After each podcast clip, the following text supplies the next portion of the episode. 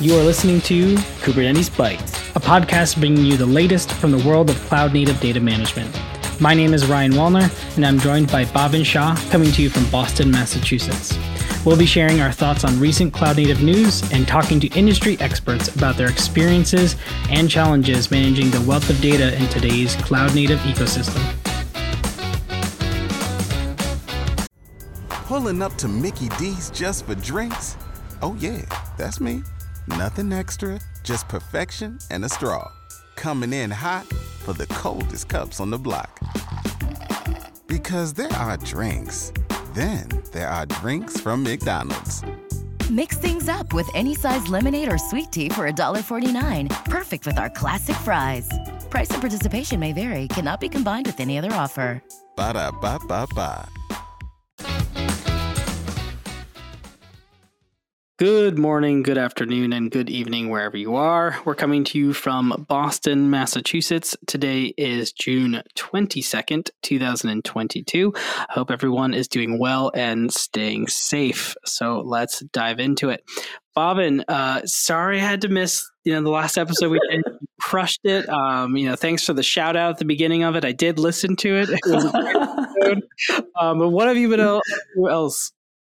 Uh, I, I don't know. I've been busy. Uh, this this was the first weekend uh, where we had to mow our lawn, and that's the ah. life that I've done that. So it wasn't like again, it was the first time, so it was painful because we we we had weeds all over the lawn and yep. the edges had grown all the way up.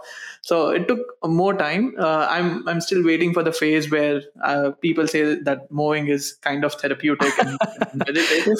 so, uh, it didn't feel it feel like that this time around. So uh, maybe maybe in a few months I'll get into uh, get into the. Only to some people does it feel that way, Bob. You, you might never get there. Who knows?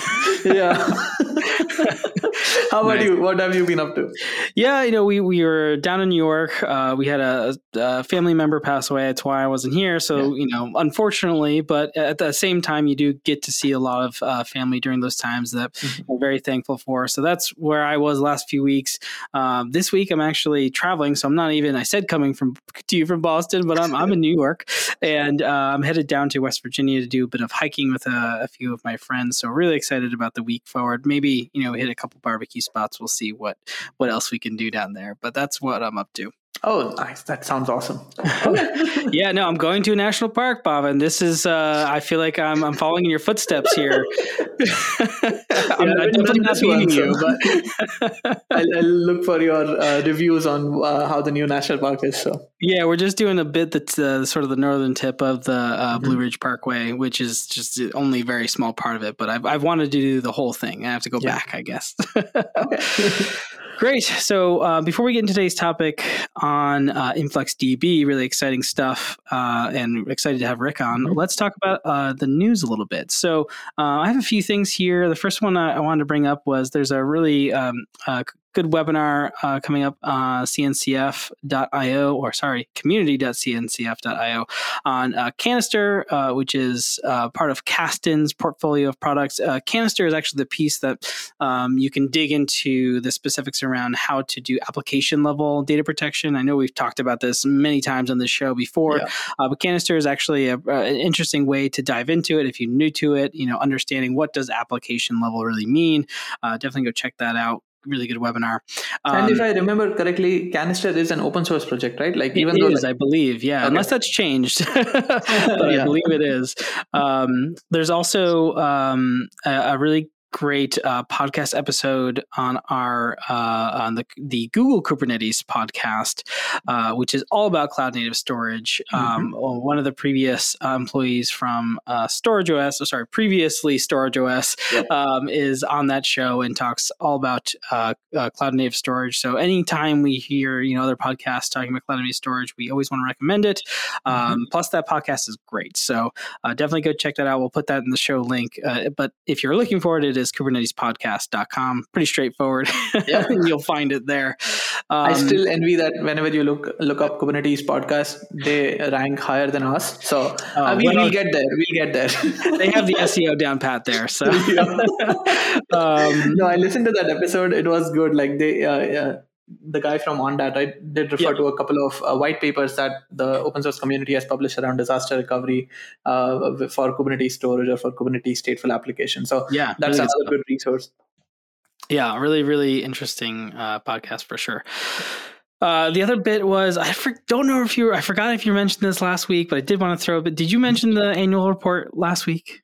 Yeah, Did but I, okay. I, I, highlighted different things. Like I, am looking at the notes right now, and you have something that that I didn't even pay attention. Yeah, to. so I won't repeat the annual report, but lots of yeah. good information in, in the annual report. Um, of one of which I went down a rabbit hole, and I found out I found out more more uh, up to date from this week is mm-hmm. uh, there's a uh, KEP that's in sort of um, in in progress, and it's the enhancements 3,337, but it's KEP uh, 3333. That's easy to remember. Uh, but it's called Retroactive Default Storage Class Assignment. I wanted to spend a, a, just two seconds on it because I thought, eh, you know, as a storage and Kubernetes sort of focused podcast, it was actually an interesting uh, problem that they're solving with this KEP, which is, um, you know, we all understand uh, how storage classes, hopefully at this point, work in, in Kubernetes. Uh, and you have to choose one in order to provision storage, whether that's um, statically or dynamically um, and you can set default versions of that. So if you're just provisioning a volume and you don't specify, you're going to get a default uh, storage class provision for you. Now,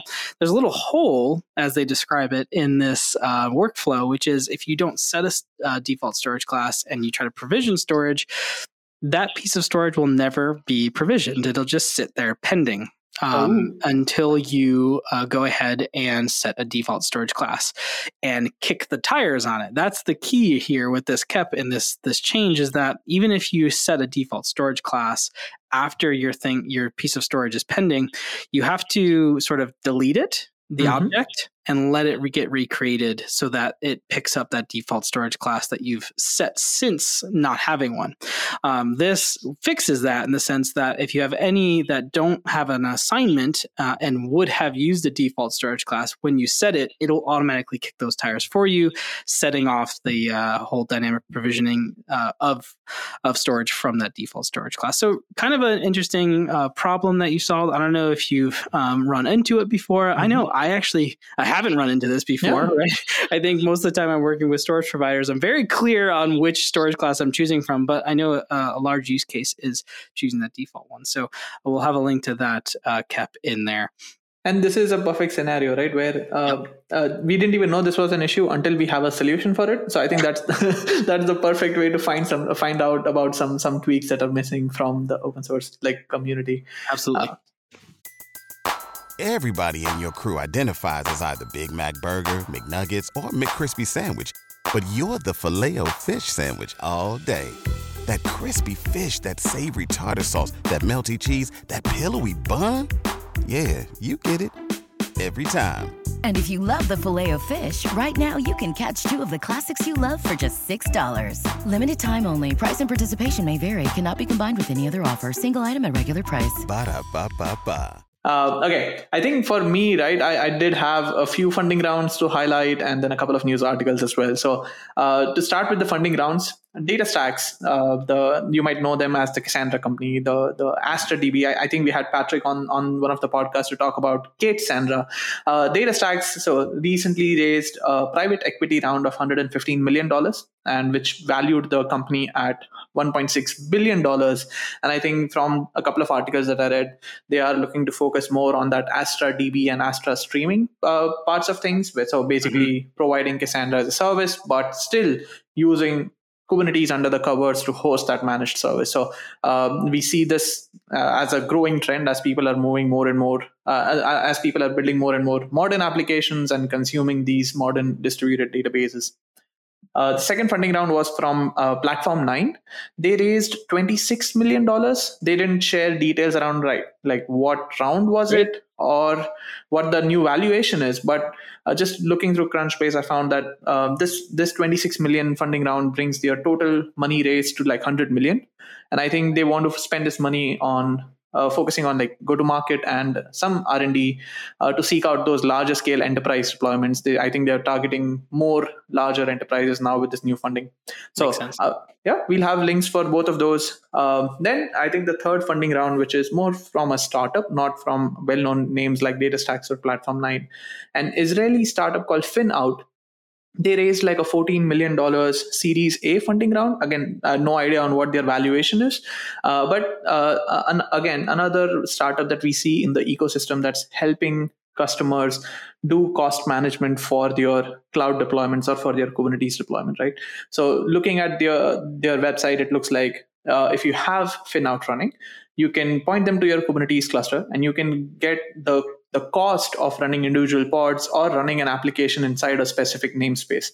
They can also help you like break down your cost into like how much uh, does each folder in an s3 bucket or each snowflake query cost you in your overall aws bill for example. So all of this uh, i think goes more towards the trend that okay people are running these and now they they want to make sure that they have optimized their infrastructure. So finout is another startup that's uh, trying to go after that space a couple of additional articles. Um, I know we covered a couple of uh, use cases last time. Uh, uh companies like Coinbase and Airbnb that are using uh, Kubernetes now.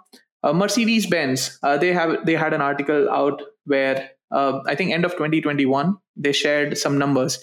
They are running 900 Kubernetes clusters across wow. four different data centers on prem. So that's a huge number. The the thing that caught my eye was uh, they are using cluster API and running these clusters on OpenStack. So uh, yeah, they probably probably have to unless they wanted just to uh, give an arm and a leg for the 900 clusters.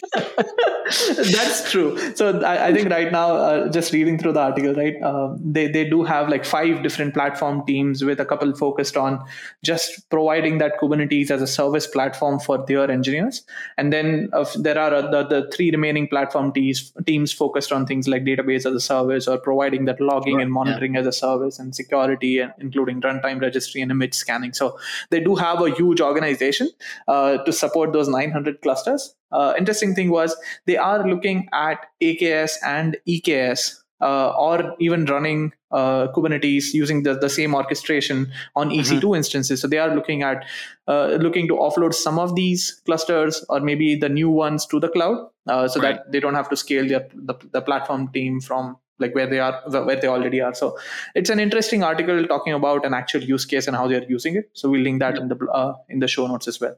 Yeah, great. And then uh, the last thing that I wanted to highlight was uh, I think Weaveworks had like a GitOps con last week, and one of the interesting announcements that came out of it was uh, they can they, through Weave policy, which is what customers can use to set predefined policies and it will test against your clusters. They can now also help you set HIPAA policies. So, healthcare customers that are dealing with patient information, which is supposed to be confidential in PII, uh, they can now have these HIPAA policies integrated into Weave policy and have these predefined rules. So, they can cover not just a single cluster, but using this policy as a service offering, they can cover multiple clusters and multiple phases. So uh, if, they can monitor a cluster that's already running, so application that's already running, so runtime, so running it in audit mode, deploy time, so they can have these policy integrations into the admission controller. So if things don't look right or if things aren't complying, they can basically uh, deny that application from being deployed. And then during development as well. So whenever they are committing something uh, to the, their repo, they can check against these policies as well. So helping with the shift left uh, uh, uh, methodology. So I think using this, it just felt interesting that now these compliance standards are getting integrated into your CI/CD or GitOps pipelines, uh, where you can just uh, make sure you can just rest assured that these tools will take care of making sure you're compliant. And at the end of the day you can just generate and download some reports to validate that you were compliant against these standards. So something something that's interesting uh, again we'll have it in the show notes if you want to learn more about it Right, absolutely. Lots of good news going on. Uh, mm-hmm. Seems like the end of June things are really picking up. Maybe, maybe that's just yeah, me. I'm slowing down. uh, cool. So you know, let's dive into our topic. Uh, we have a really great guest on today. Today's topic is going to be all about InfluxDB, sort of time series database. We're going to be talking about what is time series, how InfluxDB runs on Kubernetes, and um, our guest is the VP of Products, um, uh, Rick Spencer from Influx Data Uh, so he's had a previous role, the VP of Influx uh, Data Platform, where he focused on sort of uh, cloud native delivery, CI/CD, high availability, multi-cloud, multi-region deployments, and all things scale. So I'm sure we'll have lots of uh, interesting questions for Rick. And uh, without further ado, let's ha- get him on the show. Pulling up to Mickey D's just for drinks. Oh yeah, that's me. Nothing extra, just perfection and a straw. Coming in hot for the coldest cups on the block. Because there are drinks, then there are drinks from McDonald's. Mix things up with any size lemonade or sweet tea for $1.49. Perfect with our classic fries. Price and participation may vary, cannot be combined with any other offer. Ba da ba ba ba. Welcome to the show, Rick. It's great to have you on Kubernetes Bytes. Let's just jump into about a little bit about yourself and what you do. Sure. So first of all, thanks so much for having me. I'm really looking forward to this discussion. I'm uh, always love to talk about Kubernetes. Geek out on on it. Absolutely. Uh, one way or another. Uh, so I'm currently the VP of product at Influx Data. But these are fresh wounds. I was most recently the VP of engineering for the uh, platform team. And during the two and a half, uh, almost three years that I've been in, at Influx, we've gone from running one production cluster to running probably over 15. And, you know, we have a huge Kubernetes bill. So we really. Gotcha run Kubernetes at scale in a couple ways. We run really big clusters, mm-hmm. and we also run on all three clouds, the mm-hmm. big the big three clouds, I should say, okay. and uh, we run in multiple regions of those clouds, and we do CI CD to them like multiple times a day on a typical gotcha. work day. So yeah, it's where we're. So that so that's what you're up to now. Yeah, absolutely. Well, I mean, you mentioned InfluxDB, and, and the probably the good question to answer now is what is InfluxDB in your own words, I guess. Right. So um, we are a time series platform. Of course, we have a time series database at the core. What is time series? Like the most simple answer I can give you is that's like your time stamped data. Mm. And uh, we are able to ingest, process, and support queries of that data at substantial scale. So, for instance, the data could be metrics from your Kubernetes cluster or from the nodes that those clusters are running on. Uh, a lot of our customers are in the IoT space, they're collecting sensor data. Um, we support nanosecond resolution in that data. Um, and you know, I can go on about the different ways that you can get InfluxDB. Um, but let's just say the probably most interesting for the Kubernetes discussion is that we have something called InfluxDB Cloud. It's a fully managed service that we manage on your behalf, and that runs on Kubernetes. So it's very stateful uh, database run on Kubernetes. All three cl- all three of the top clouds in multiple regions. Okay, that that's perfect because that was my one of my questions when you answered the first question, right? Like that you run on these different cloud platforms. I was like, is it possible that you're running the InfluxDB cloud on Kubernetes? But thank you for answering that. Yep. Yeah. Now, is the fact that you run them on all major clouds is that just for customer choice, or is that uh you know your choice uh, for you know flexibility? Curious around that. Yeah, so um, there's a saying called "data has gravity," So that's one of the main elements of it. Is, of the reason that we do that is if you're collecting terabytes of data, you probably don't want to egress that out of the cloud provider, transfer it across the world to some other cloud provider.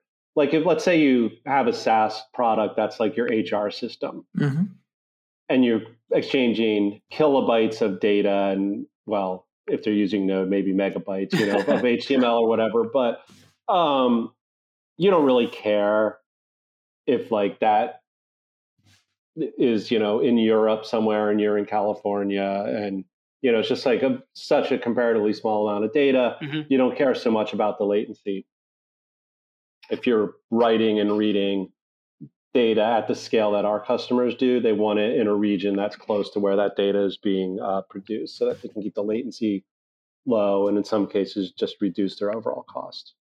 So that's why we um, that's why we provide so many options for where to access the SaaS service.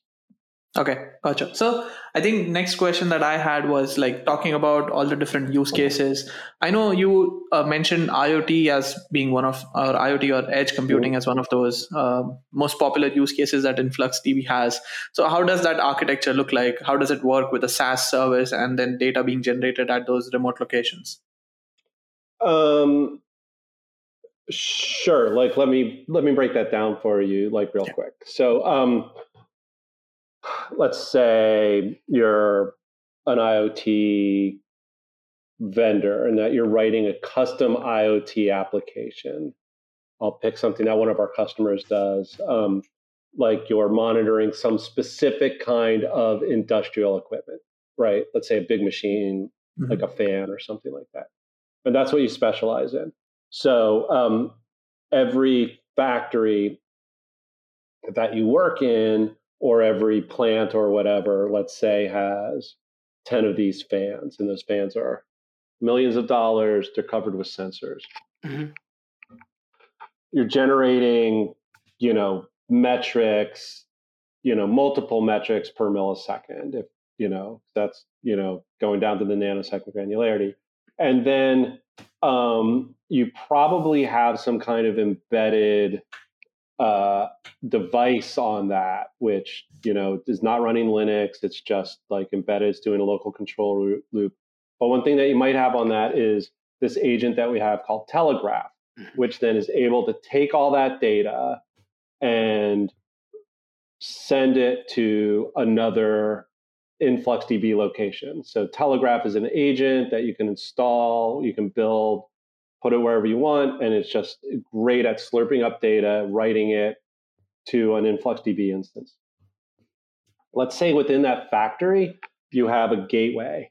Like mm-hmm. maybe you bought it from Dell or HP or something like that, and you just have this like huge honking computer mm-hmm. that's hanging on a rail in the you know boiler room or whatever, and you are running Linux on that, right? So then what you can have on there is InfluxDB OSS. It's totally free. It's our OSS version.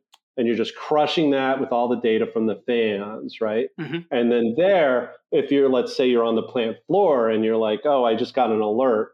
Um, how did you get that alert? Because what happens is that local InfluxDB instance can be reading all that data, mm-hmm. super high resolution. It, we have a programming language called Flux that runs within that uh, instance, right, within in InfluxDB itself, mm-hmm. and it can like detect like um, the combination of this sensor and this sensor is bad. We should like right. page or or whatever, however you do the alerts. We can support arbitrarily complex or simple alerts and transformations on that device.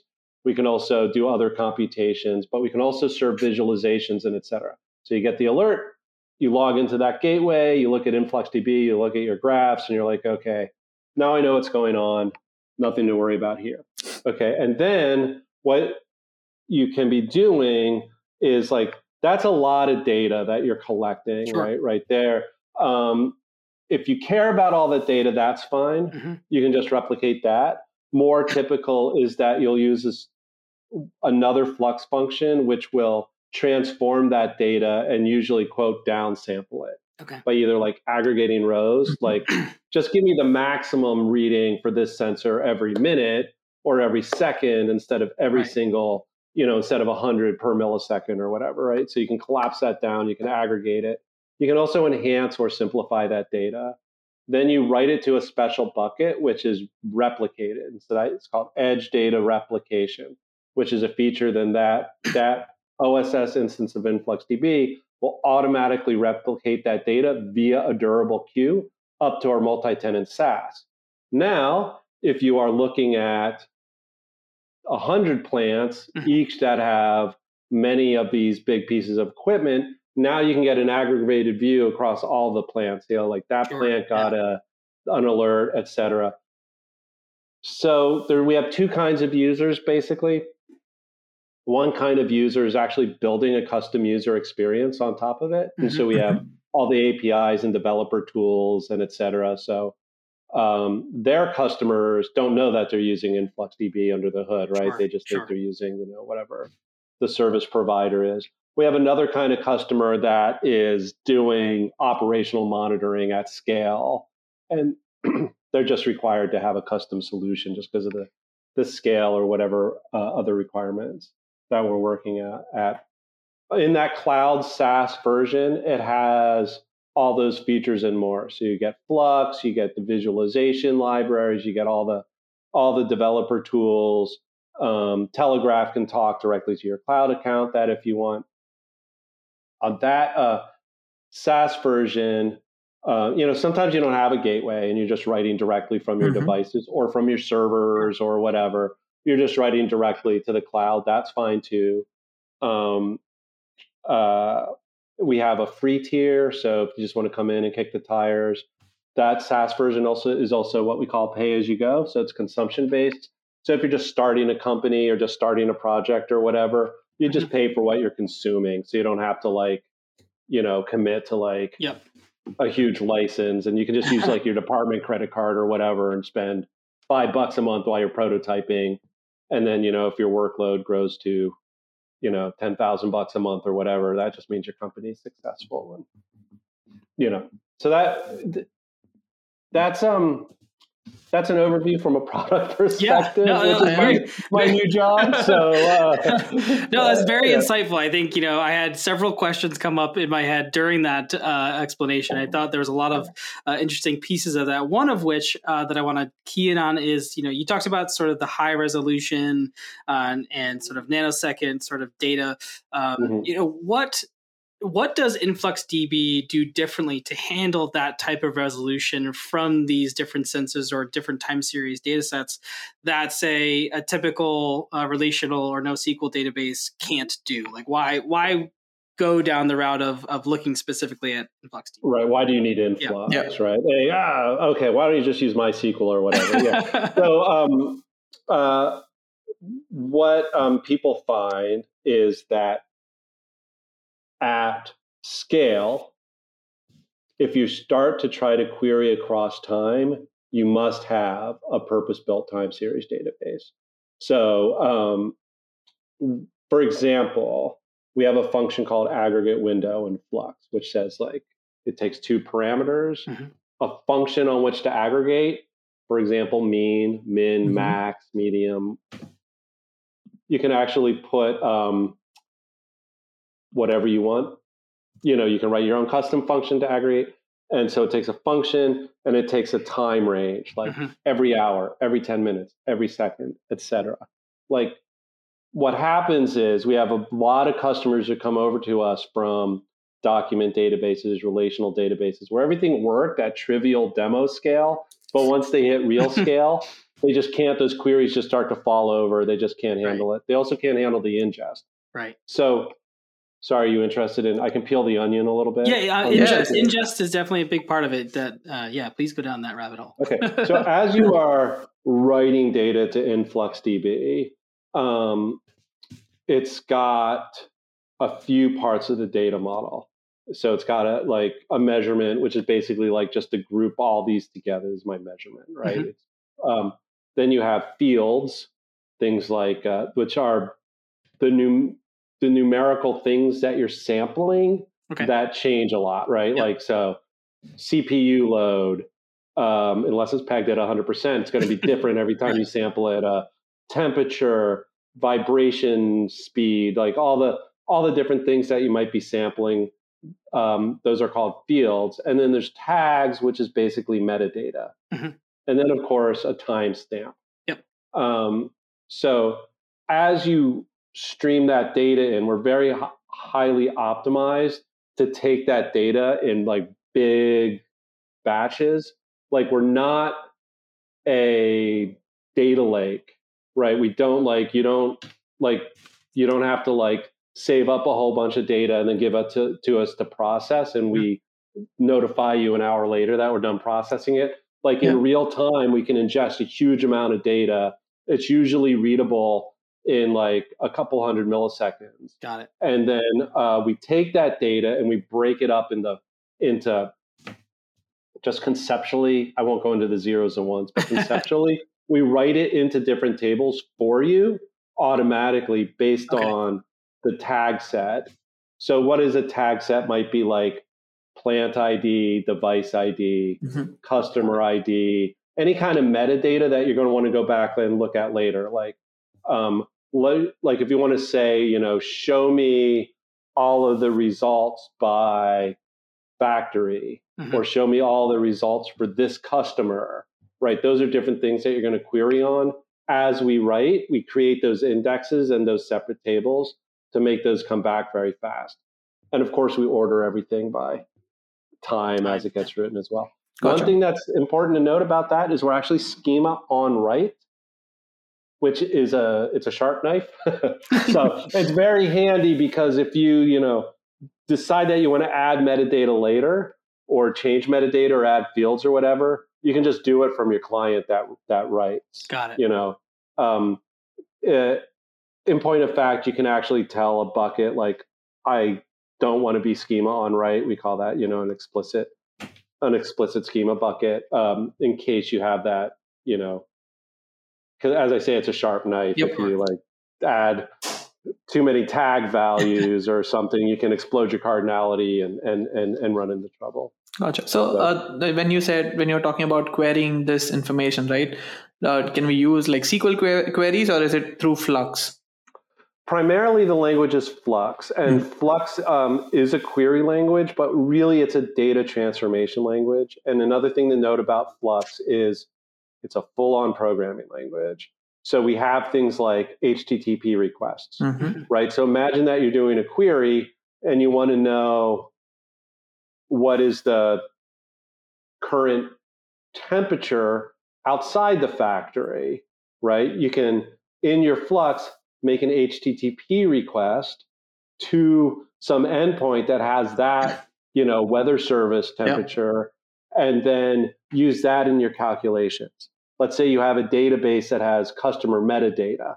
You can do SQL.from, query that external database, mm-hmm. then query your your um, time series data, join that information together. And by the way, you can also call a remote endpoint, write to another database. So you can write programming tasks that out if you're not if you're not using InfluxDB, you have to go to your ops team and say, "Hey, I need to stand sure. up a VM yeah. so I can run this job." And they say, "Sure, give me a couple weeks," and then mm-hmm. you have to monitor that thing. you have to, you know, make sure it's not failing, and et cetera, et cetera. So you can take with Flux, you can take like all of that complexity of writing that application and just hand it off sure. to InfluxDB, and we will run those jobs for you. And we, you know, you can write alerts if they start failing for whatever reason, et cetera. You can build all that operational intelligence like into your InfluxDB instance. Yeah. Okay. That definitely sounds like a very powerful tool. And I imagine it it bodes well for those custom solutions that it sounds like you work with a lot, you know, with various customers. They want to do yeah. something very specific. So having this programming language to to enable that makes a lot of sense. I do I, would like to add a couple things though. Yeah, please. Like um so we have um uh um so we're on like 2.3 of the open source product and you know we have an enterprise product and you know we have uh you know the 1.x open source product um, we support another query language called influxql mm-hmm. okay. which is sort of a, a, twist on sql but that has time series capabilities put into it and that's really a query language so if um, you know, if you're used to SQL or et yep. cetera. That's accessible through the API. That's not accessible through through our UI currently. Um, we also are building a new storage engine called IOX, which um, it's totally open source. You can go try it, run it, and everything. Uh, that uses a query engine that is also open source. Uh, that we're one of the top contributors to and maintainers. It's called DataFusion, okay. and that is a pure SQL query implementation. So if we were if we if you invite me back to this podcast next year, we'll be able to talk about our full on uh, SQL support and and things that will build on top of that also. Yeah. We'd love to have a follow up for sure. yeah.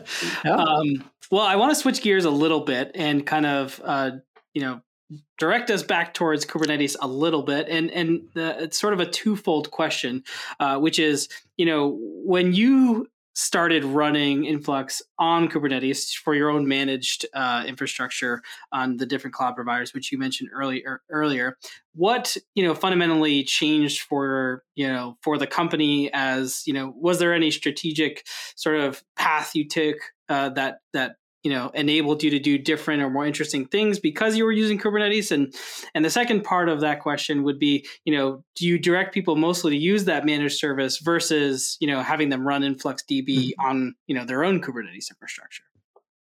Um yeah those are two yeah two really different questions. Yes so two very different questions. Start with the, start with the first so i'll start with the first one. So like um using so first of all, we were very early to Kubernetes. Right? Mm-hmm. So like we, um, unfortunately, in many ways, we're we're we're, we're trailblazers, and um, uh, you take the brunt of it. That's that we're thankful of. yeah, yeah. So, uh, but it did allow us to we call it the cloud abstraction layer, right? So it did allow us to be able to um, support multiple cloud providers, mm-hmm. right? And to be able to take this thing and run it yep. in different places. Um, we um, used a system for that, which was a combination of Jsonnet and kubeconfig mm-hmm.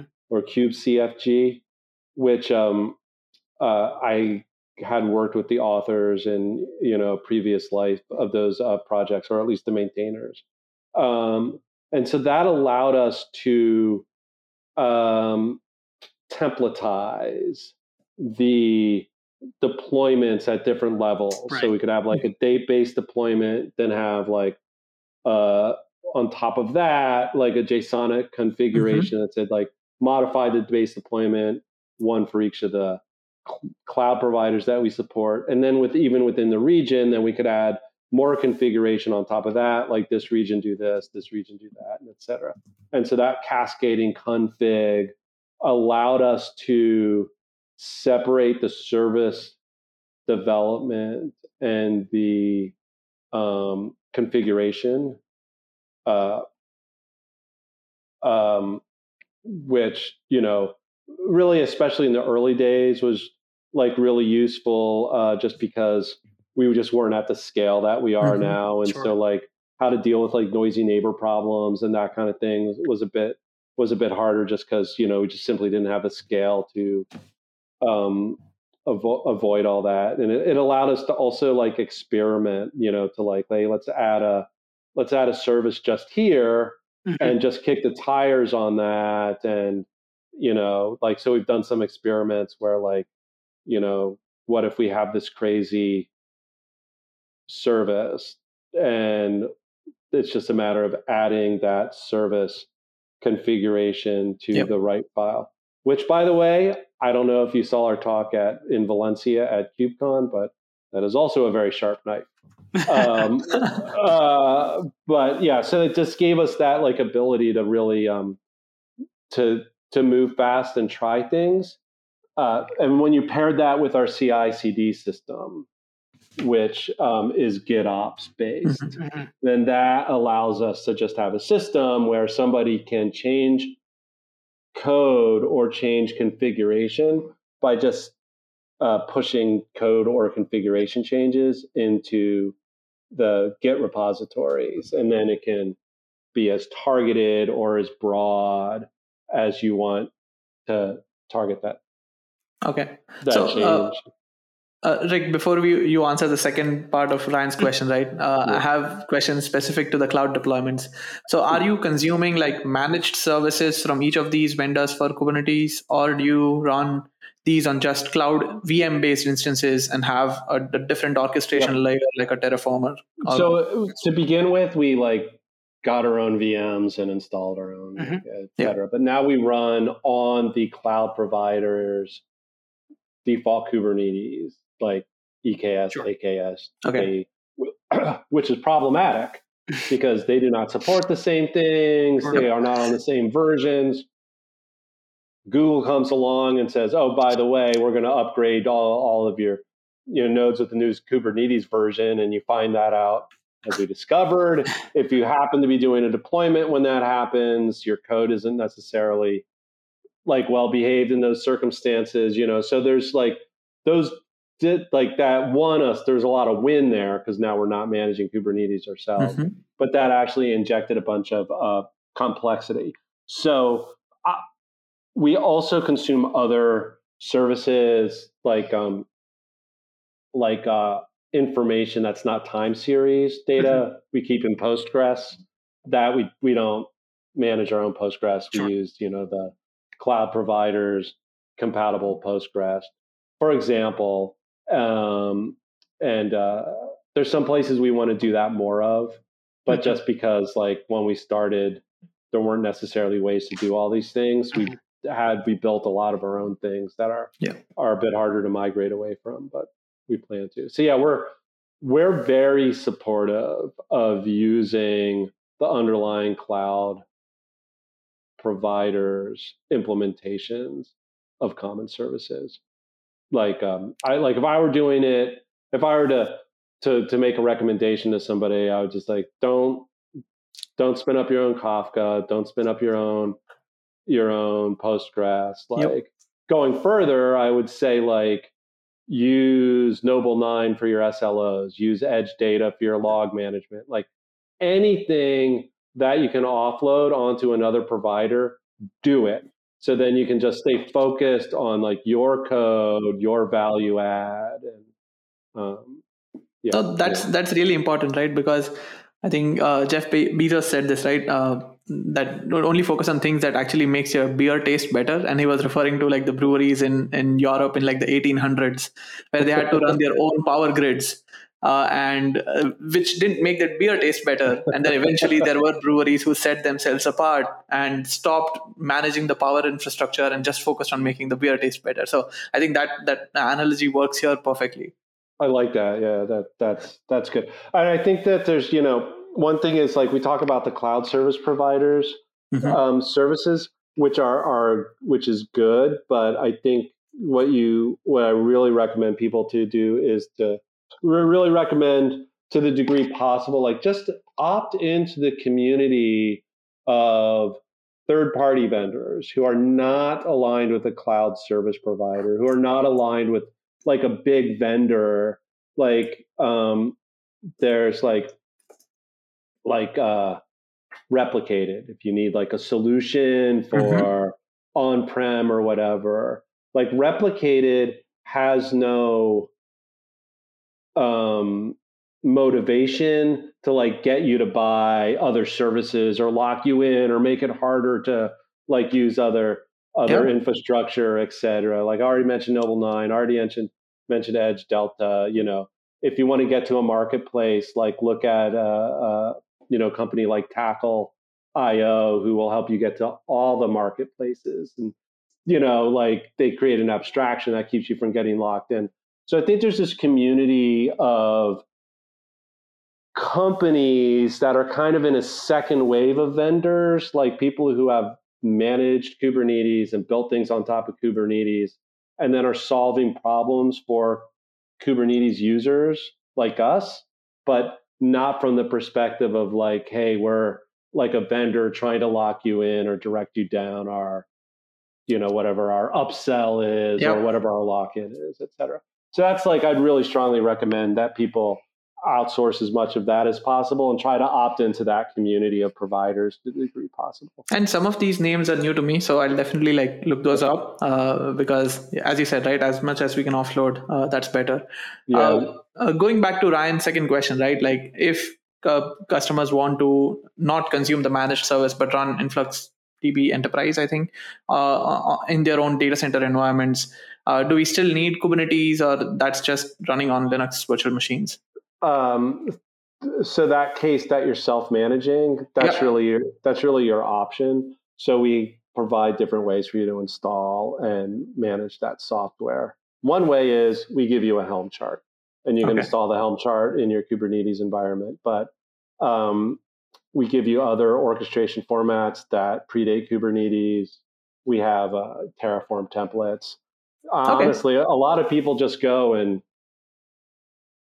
wget the binaries and apply the licenses and yeah. run the scripts to configure it you know so. okay at that point it's pick your own poison right whatever they are comfortable with uh, yeah so. i mean that's the whole point right like if you can't use a multi-tenant saas and you have to manage on-prem then you're already like you know locked into whatever yep uh you know requirements led you down that path anyway Gotcha. Makes sense. For the ones who work hard to ensure their crew can always go the extra mile, and the ones who get in early so everyone can go home on time, there's Grainger, offering professional grade supplies backed by product experts so you can quickly and easily find what you need. Plus, you can count on access to a committed team ready to go the extra mile for you. Call, clickgrainger.com, or just stop by. Grainger, for the ones who get it done. So, uh, w- one more question. While, while I was getting ready for the episode, right, uh, I saw that InfluxDB can also help me with Kubernetes monitoring.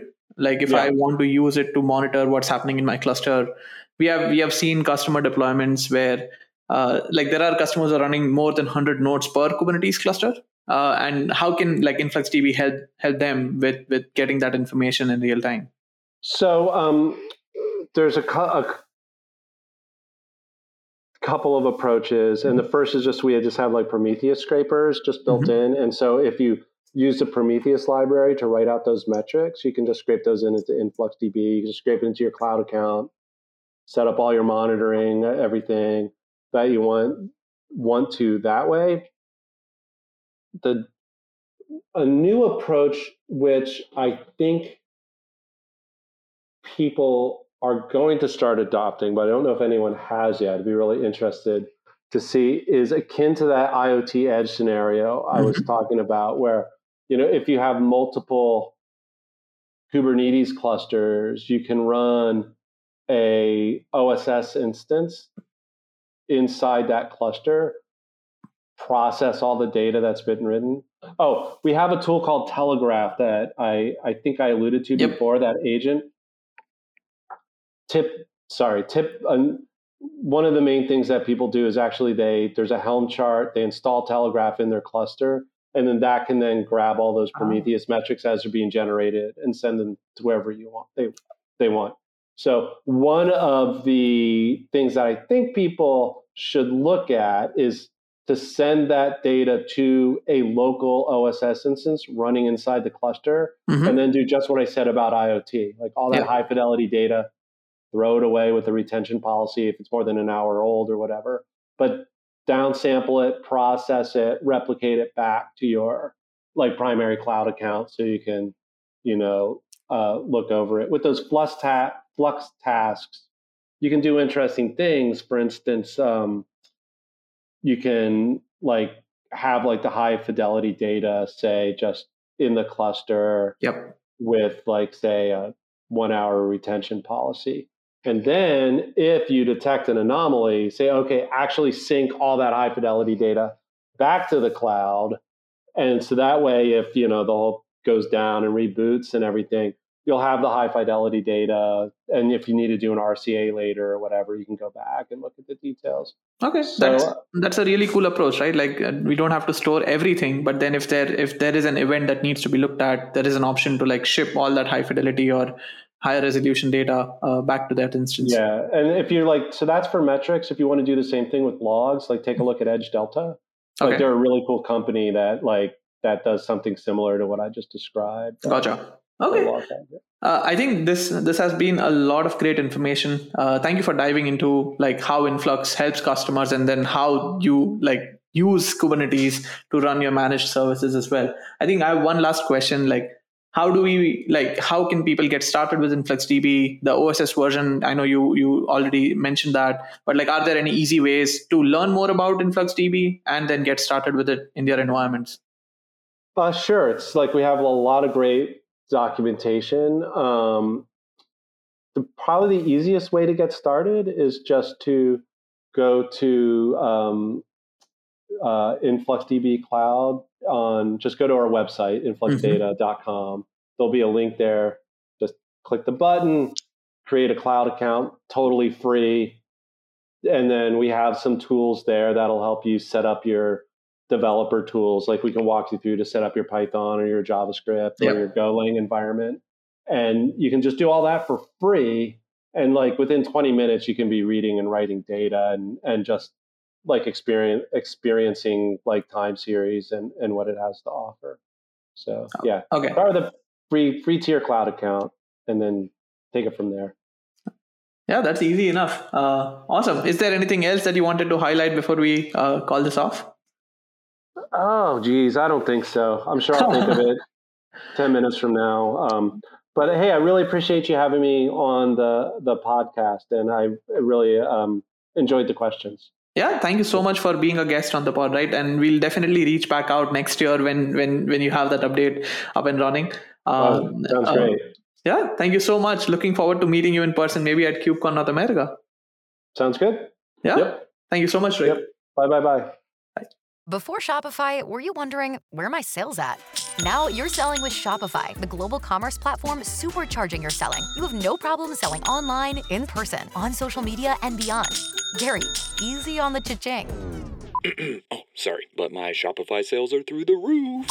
Start selling with Shopify today and discover how millions of businesses around the world use Shopify to ignite their selling. Sign up for a $1 per month trial period at shopify.com slash listen. Shopify.com slash listen. All right. Well, it was great having Rick on the show. I don't know about you, uh, Bhavin, but I haven't done a ton with time series data.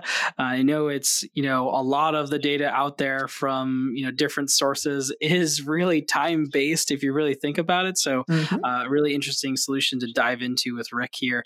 I, you know, one thing I wanted to note was sort of the the choice of their managed service and how it sort of uh, evolved over time, uh, right? Because they were early to this sort of whole Kubernetes ecosystem system. And, you know, you mentioned at first, you know they uh, were deploying their own virtual machines and deploying kubernetes and, and sort of you know having to manage all that. And now as you know this ecosystem has matured as we've seen over the years you know they're going with sort of the cloud provider versions of of kubernetes. And you know um, you, one might think that makes their lives a lot easier but you know to his point of uh, view there that it comes with its own challenges right? Mm-hmm. um, you have to be aware of um, when those versions versions of Kubernetes go, um, you know, uh, out of, uh, com- you know, out of use and and they get automatically updated or uh, if you're doing certain um, if you're doing certain things while those updates are happening or you know being aware of what they support or what they don't support. So